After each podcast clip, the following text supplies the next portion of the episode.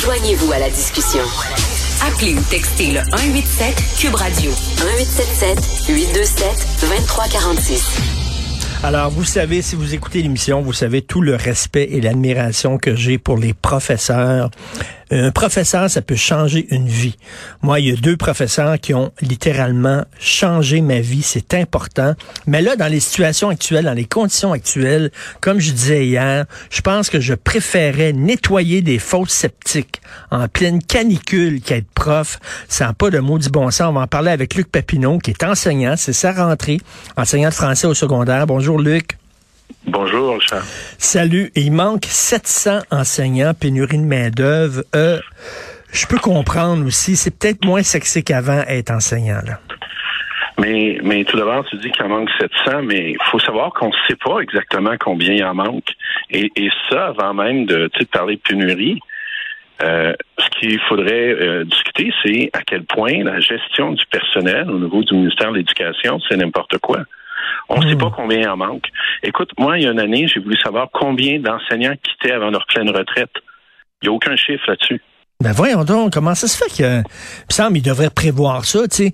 On, est à l'époque où on ne, on ne cesse de parler des data, data, les données, les données. Comment tu peux avoir une politique, il faut que ta politique soit basée sur des données, mais ils n'ont pas les cristaux de données. Ils commencent à les faire. OK, mais ça, commencer, c'est, ça veut dire que c'est pas fini. Puis, tu sais, toi, tu dis 700. Les directions, ça, c'est 700 postes à temps plein, là. C'est-à-dire un prof qui travaille à 100% Mais il y a aussi ce qu'on appelle des contrats à temps partiel. un contrat à temps partiel, ça peut être 94% d'une tâche d'un prof. OK, mais ça, c'est pas un poste à temps plein, c'est un contrat à temps partiel. Contrat partiel, je comprends aussi que ça peut être 30 là. Mais, en fait, ils ont au moins 1400 tâches ça, c'était la semaine dernière, euh, pour lesquels on ignorait si on allait avoir un candidat. Mais, mais est-ce que tu es encore là, Luc? Oui, OK. Euh, là, c'est rendu, la situation, c'est on, sort quasiment là, dehors en disant hey, ça te tente-tu d'être prof puis d'enseigner, viens-t'en. Euh, il y a des gens qui n'ont pas leur diplôme. Que, là, il y, a Éric Duhem qui dit bon là, on devrait prendre des fonctionnaires puis les envoyer dans les classes. Qu'est-ce que tu penses de tout ça? Ben, tu sais, si j'étais Éric Duhem, moi, je demanderais est-ce que l'armée aille dans les écoles? Il y a un de ces candidats qui veut que ses enseignants soient armés. Ça serait réglé. Mais, euh, je m'excuse, c'est une boutade, mais elle est facile. Euh, mais, euh, actuellement, c'est sûr que c'est préoccupant. Euh, est-ce que les enfants sont dans des mauvaises mains? Non. On mettra pas n'importe qui de dangereux devant une classe. Il n'y a aucune direction d'école qui va faire ça. Mais est-ce qu'on va avoir, je veux pas dire la meilleure personne, mais est-ce qu'on va pouvoir avoir une très bonne personne à l'avant? Peut-être pas toujours. Et écoute-moi, ce que j'ai, dis-moi si, si j'ai une bonne lecture des choses. Ce que j'ai entendu, là, une des raisons expliquant la pénurie de profs, c'est que les jeunes sortent des universités, les jeunes profs, et c'est eux autres qui, soudainement, héritent des classes les plus difficiles, les cas lourds, les classes complexes. Pourquoi? Parce que les enseignants expérimentés, qui seraient justement parfaits pour régler ces, pour contrôler ces classes-là, eux autres, ils, lèvent la main en disant, euh, moi, ancienneté, euh, ça m'intéresse pas. Donc, les classes extrêmement lourdes, euh, c'est les jeunes qui en héritent, puis là, ils font six mois, puis ils craquent, puis ils s'en vont. Est-ce que c'est vrai, cette situation-là? C'est un long débat. C'est en partie vrai, puis c'est en partie inexact. OK? On, va être honnête, là. Euh, moi, quand j'ai commencé, il y a presque 30 ans, là, j'ai pris les groupes plus difficiles. Il n'y avait pas de pénurie, au contraire. OK? Fait que dire, ah, c'est parce que les plus jeunes ont les groupes les plus difficiles, Peut-être, peut-être pas. Moi, quand j'ai commencé, j'ai pris les groupes difficiles, puis ça se terminait là. Le problème, c'est qu'aujourd'hui, les groupes difficiles sont vraiment difficiles. Hmm. Et même des groupes qui ne sont pas officiellement difficiles sont difficiles. Je veux dire, pour la grande majorité des enseignants, le poste, la tâche qu'ils occupent, euh, ça s'alourdit. Je ferai pleurer personne là, en parlant d'alourdir une tâche, là, mais euh, on en remplit de la paperasse, on en fait des comités. La tâche s'alourdit beaucoup à l'extérieur. Est-ce que c'est la cloche? Euh, on est dans une école. Ben oui. tu sais, la tâche s'alourdit à l'extérieur de la tâche d'enseigner. Puis la tâche d'enseignement elle-même, elle s'est beaucoup alourdie. OK? Hmm. Donc, pour tout le monde, au départ, c'est difficile. en même temps, j'entends toujours ce débat-là, les jeunes, des buts, on devrait donner aux vieux expérimentés. Mm. Ben, c'est pas méchant ce que je veux dire, mais les vieux expérimentés, des fois, prennent d'autres métiers. Là. Les vieux, ils sont fatigués des fois aussi. Mm. Mm-hmm. Ils sont peut-être plus la bonne personne. C'est bizarre comme en enseignement, les vieux sont toujours les bonnes personnes. Et quand tu vas dans d'autres métiers, ben là, on va mettre un jeune là-dessus, il est fringant, il a des connaissances, il sait comment, il est récemment fort. Fait que ce débat-là, je le trouve un peu euh, particulier, disons. Et, une des causes aussi, c'est que, ben, moi, ce que je dis à mon fils, c'est que ton enseignant, c'est l'extension de moi. Il faut que tu l'écoutes, il faut que tu le respectes comme tu respectes, puis t'écoutes tes parents. Pas tout le temps, mais en tout cas, bref. Et, mais là, c'est que si tu donnes une mauvaise note, par exemple, à un élève parce qu'il le mérite, les parents se pointent en t'engueulant, en voulant te casser la gueule quasiment. C'est vrai, ça? Euh, faut relativiser là aussi. Moi, je peux dire que règle générale, on a des, des bons pères. Euh, les cas d'exception font toujours les premières pages. Règle générale, on a d'excellents parents. Il y, a, même des fois des parents à qui on est obligé de dire euh, battez-le pas. Et j'exagère pas dans certains cas, je te le jure. Mmh. J'ai déjà eu un enfant qui est revenu le lendemain avec un œil au beurre noir. OK? Fait que tu comprends que euh, c'est pas, pas, pas, aussi simple, mais c'est sûr par contre que les parents qui sont querellants, là, les parents qui sont euh, un petit peu exigeants, on va dire mmh. comme ça, drainent beaucoup d'énergie dans un réseau qui en a plus d'énergie. Autrefois, un parent comme ça, ça, ça c'était fatigant, puis c'était correct. Mais aujourd'hui, quand tu es déjà à, à l'extrême limite, gérer ce genre de parents-là devient une autre surcharge inutile. Et euh, écoute, avec Sylvain Dancos, Sylvain Bérubé et Mathieu Bernière, euh, trois autres enseignants, Luc, tu co-signes euh, un texte qu'on peut lire, là, aller sur le site du Journal de Montréal, en fait, la différence. Un texte extrêmement intéressant sur l'éducation aujourd'hui, sur le ministre de l'Éducation. Et entre autres, tu dis, il y a les priorités à mauvaise place. C'est-à-dire que là, la grosse affaire de la CAQ, c'est les maternelles 4 ans, la refonte du cours d'éthique et culture religieuse, puis transformer les commissions scolaires en centres de services scolaires. Mais là, tu dis, mais il y avait des priorités autrement plus importantes que ça. Tu, sais, tu, parles de maternelle 4 ans, tu sais combien de classes? 1240 classes. Combien on manque de profs? 1400. Même si 1600, excuse. Combien on manque de profs? 1400. Je te dis pas qu'automatiquement, tu sais, ça réglerait le problème. Mais, non. mais c'est sûr que si on crée des nouveaux services, qu'on est en pénurie, on augmente le manque en quelque part. Ben, tu sais, écoute, je voyais cette semaine, là, ils ont présenté la, la, la, première, la, première lab école, une, lab école, magnifique. Puis d'un autre côté, j'ai vu cette semaine où il y avait une école où ils devaient calfeutrer les fenêtres. Ils peuvent même pas ouvrir les fenêtres parce qu'il y a des problèmes avec les fenêtres. Puis ça. Mm-hmm. Là, tu dis, c'est ça la priorité des lab écoles, tout le design, puis c'est bien beau, c'est une grosse bébelle. Mais, mais écoute, c'est une grosse. On, on, je parlais tantôt des, des, des maternelles 4 ans. Tu sais, les maternelles 4 ans, ça devait coûter 120 000 par classe au début. C'est rendu à 1,2 million. OK? les, les, les labs écoles coûtent 20% plus cher qu'une école normale régulière à construire. Tu sais, on, pourrait parler de partie de l'économie puis de gestion des fonds publics. Euh, euh, je veux bien, moi, construire des labs écoles, mais je veux dire, si ça coûte 20% plus cher, tu sais, c'est déshabiller mmh. Pierre pour habiller Jacques. Ben c'est ce qu'on fait. On fait les maternelles 4 ans, mais on manque de profs ailleurs. On fait des super écoles incroyables, tant mieux pour les gens dans ce comté-là. Mais des autres écoles, par exemple, on met du duct tape. Ben, euh, écoute, ça, c'est vraiment le, la CAQ fait ça. Regarde pour les musées régionaux. Toutes les régions au Québec, ils ont déjà des musées existants, mais les autres, ils disent non. Plutôt qu'améliorer les musées qui sont existants dans les régions, on va en créer d'autres.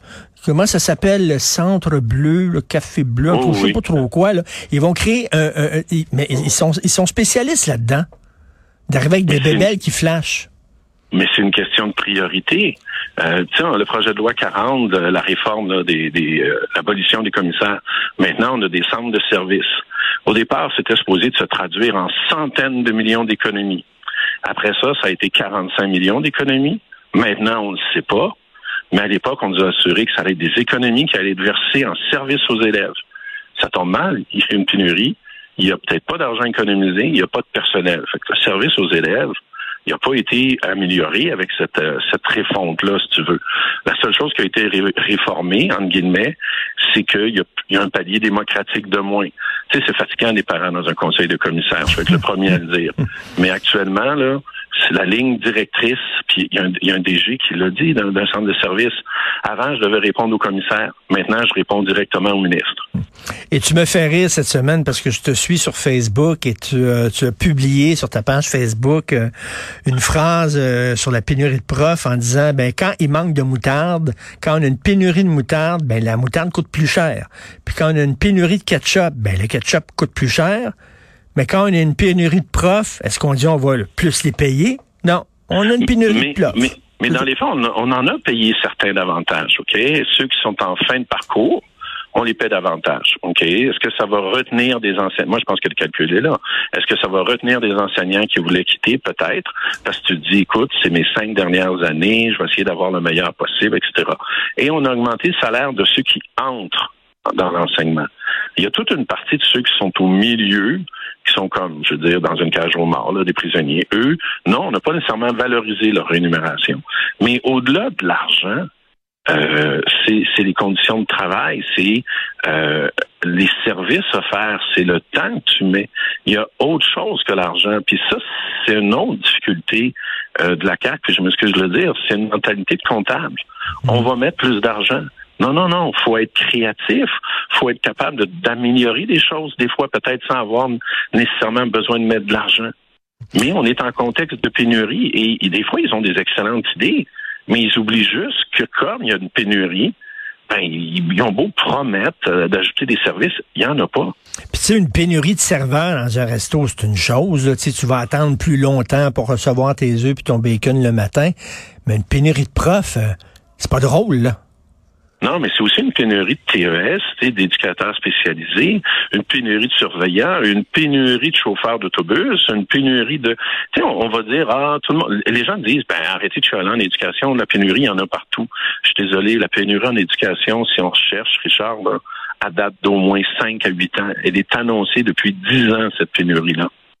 Ben, écoute, il y a... pour personne. La démographie. Luc, la démographie, s'il y a quelque chose qu'on peut prévoir, tu sais, comme là, là, on dit, hein, il y a davantage de vieux au Québec, puis ça fait des pressions les soins de santé, parce que bon, il y, a, plus de gens qui, ont besoin de soins de santé, parce qu'il y a énormément de personnes âgées au Québec maintenant. C'était prévisible il y a 40 ans, ça? On pouvait le prévoir? Ben, qu'on vit actuellement est prévisible. Quand je lis euh, les gens dans les cégeps, ils disent bon, il y a une diminution de la clientèle. Euh, oui, le contexte de la pandémie, le marché du travail qui, est très intéressant pour un jeune, ça peut expliquer. Mais ça, c'est circonstanciel. Dans les faits, on déborde au secondaire actuellement, puis on va déborder dans les cégeps dans quelques années. Et tout ça est prévisible. On savait qu'au secondaire, on allait déborder, mais qu'est-ce qu'on fait? On n'a pas nécessairement construit autant d'écoles que nécessaire. Les classes débordent, les écoles débordent. Il, y a une gestion qui est tellement prévisible. Mais tu sais, quand on dit gestion, puis je vais revenir à la phrase que je t'ai dite au début, pour gérer, il faut avoir des données, il faut avoir des informations. Ben oui, on va commencer par ça. Combien de gens rentrent, combien de gens quittent, puis tu essaies de gérer ton personnel, ben des fois tu es en pénurie. Tu sais, on peut-tu rien commencer par ça? Puis après ça, on verra. Là, là, on, on essaie d'arriver avec des solutions miracles, on va augmenter les, les salaires, puis ça. Mais euh, les données, Christy, commencez par les données. Bon. écoute, puis, même là, le, ministre Robert, j'avais dit, il va avoir un prof dans chaque classe. Il a dit ça il y a deux semaines et demie. Il va avoir un prof dans chaque classe. Parce que le, le ministre Robert, j'ai en fait des belles choses. On va lui donner. Mais des fois, il fait des annonces il devrait se mettre le pied dans la bouche. Tu vas pas dire qu'il va avoir un, chaque, prof dans chaque classe au début de la rentrée quand tu le sais que c'est impossible. Il crée des attentes, puis des fois les gens disent il est déconnecté. Je je sais pas moi où ça se situe là-dedans, mais il, devrait faire attention comme il a dit ah on a un guichet, on a 6000 candidats qui sont inscrits pour devenir enseignants. Écoute, s'il y a 6000 candidats qui sont inscrits pour être enseignants, on les cherche. Et euh, bon, la bonne nouvelle, c'est que jusqu'à maintenant, il n'y a pas de flambée de cas dans les écoles de COVID. On vient de commencer, ah. cela dit. Est-ce que tu crains ça, toi? Hmm, ben, écoute, on ne sait pas quoi penser. Actuellement, le, Québec vit dans le déni. Là. Euh, moi, j'ai je, te le dis, j'ai pogné la COVID la semaine dernière. Ah oui. oui, oui, je suis allé au, Je pense attrapé au Centre Bell. Ça m'apprendra à aller voir un spectacle de lutte. Mais j'ai ramassé, ça. Euh, là, j'ai fini mon isolement. Je peux être en classe avec un masque, etc., etc. Mais euh, actuellement, on vit dans le déni. Moi, le premier, tout le monde. OK? Fait qu'on rentre, il n'y a pas de mesures sanitaires nulle part. On sait que la ventilation... Il n'y en a pas. Bah, bah, c'est ça. On, encore une fois, le ministre a déclaré plein de choses, puis on, sait bien que, bon, fait qu'il n'y en a pas. Fait que, dans les faits, un peu cyniquement, un collègue, on se dit, il va rien se passer avant le 3 octobre. Hmm. On se dit que le gouvernement prie pour qu'il se passe rien avant le 3 octobre. Sinon, il y a des comtés à Québec qui vont changer de bord. Exactement. C'est politique maintenant. Là. Si tu ramènes le masque dans les écoles, il y a un parti politique qui va commencer à faire du ménage là-dessus. Là. Et euh, écoute, qu'est-ce qu'il doit y avoir une grogne chez les enseignants? Euh, y a-t-il un coup d'éclat qui va se préparer ou quoi? Non, sur, les mesures sanitaires, les enseignants. Non, non, mais, mais en fait, sur tous les problèmes là, dont, dont, on parlait. Là, ah, c'est je, moi, il me reste peut-être un an, deux ans, je sais pas, j'aime enseigner. Tu sais, je pourrais là bientôt penser à prendre ma retraite, mais j'aime ça. OK? Fait que c'est, c'est pas un facteur que je regarde. Euh, mais, mais je regarde autour de moi, puis des fois, je sais pas dire que je suis découragé, mais les enseignants, on, est bien fin. Je veux dire, euh, puis des fois, on devrait être plus méchant, euh, pas pour nous, mais pour le, le respect de nos élèves. Euh, des fois, on se bat pas assez pour nos élèves, je trouve. Mm. OK? Puis oui, quand on se bat pour nous, on se bat pour nos élèves. Ça, les gens ne comprennent pas automatiquement. Mais des fois, je trouve qu'on n'est pas assez méchant. Et c'est pas une question d'être euh, exigeant envers, mettons, ta direction d'école ou ton centre de commission scolaire. C'est plus large. C'est un débat de société qu'on n'a pas. Et, on gère des écoles à mi-terme. Et les gens qui disent que, parce qu'il y en a encore malheureusement, qui disent que les profs se plaignent la bouche pleine, après tout, ils ont deux mois de vacances. Rappelez-vous quand vos enfants étaient à la maison pendant la pandémie puis faisaient de l'enseignement à distance. Vous étiez content en tabarnouche qu'ils s'en aillent à l'école, les enfants, qui débarrassent. Vous avez deux enfants, puis vous trouvez ça exigeant, fatigant.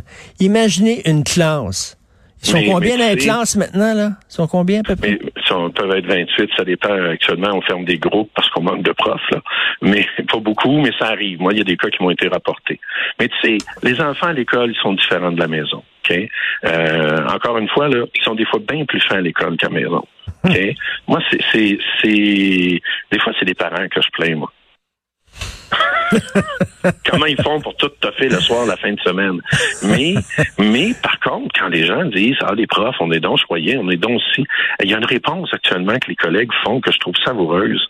C'est, écoute, si notre job est si merveilleuse, embauche-toi, viens-t'en, engage-toi. Il y a des postes. Hmm. On est en pénurie. Si c'était si merveilleux ça comme travail, c'était si excellent, ben, on devrait pas avoir de pénurie, là. Mais en même temps, tu sais, comme comme les, les, enseignants qui parlent des problèmes puis tout ça, vous vous tirez un peu dans le pied, les gens vont dire, parce que là, les, les jeunes vous écoutent, ben, ça me tente pas d'être enseignant, moi, je m'en irais pas là-dedans.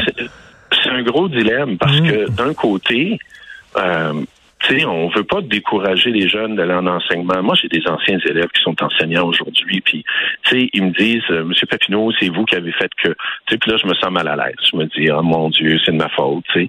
Mais d'un autre côté, ce jeune-là, c'est son rêve, c'est son choix, c'est quelque chose dans lequel il va être bon. Fait qu'on est déchiré entre euh, brosser un portrait de la réalité, qui est des fois pas jojo, puis euh, essayer de garder des jeunes ou inciter des jeunes à venir enseigner. Mais en même temps, on peut pas mentir non plus mmh. puis dire ben que euh, actuellement la situation est merveilleuse. Puis le, le, moi, moi, écoute, sur 30 ans, là, je te dirais qu'on est dans une mauvaise période actuellement. Ben, en tout cas, là, je sais pas, parce que c'est extrêmement important, l'éducation. On voit, là, il y a des, des, gens qui menacent les élus, qui croient n'importe quoi, qui sont anti-science, ça. La réponse à ça, c'est l'éducation, l'éducation, l'éducation. Merci beaucoup, Luc Papineau. On peut lire euh, le texte co-signé, puis c'est un texte très intéressant, critique, mais en même temps, tu donnes des bons points euh, euh, aussi au ministre Roberge, donc on peut lire ça. Faites la différence. Luc Papineau, enseignant, amateur de lutte. Merci beaucoup. Salut, bye.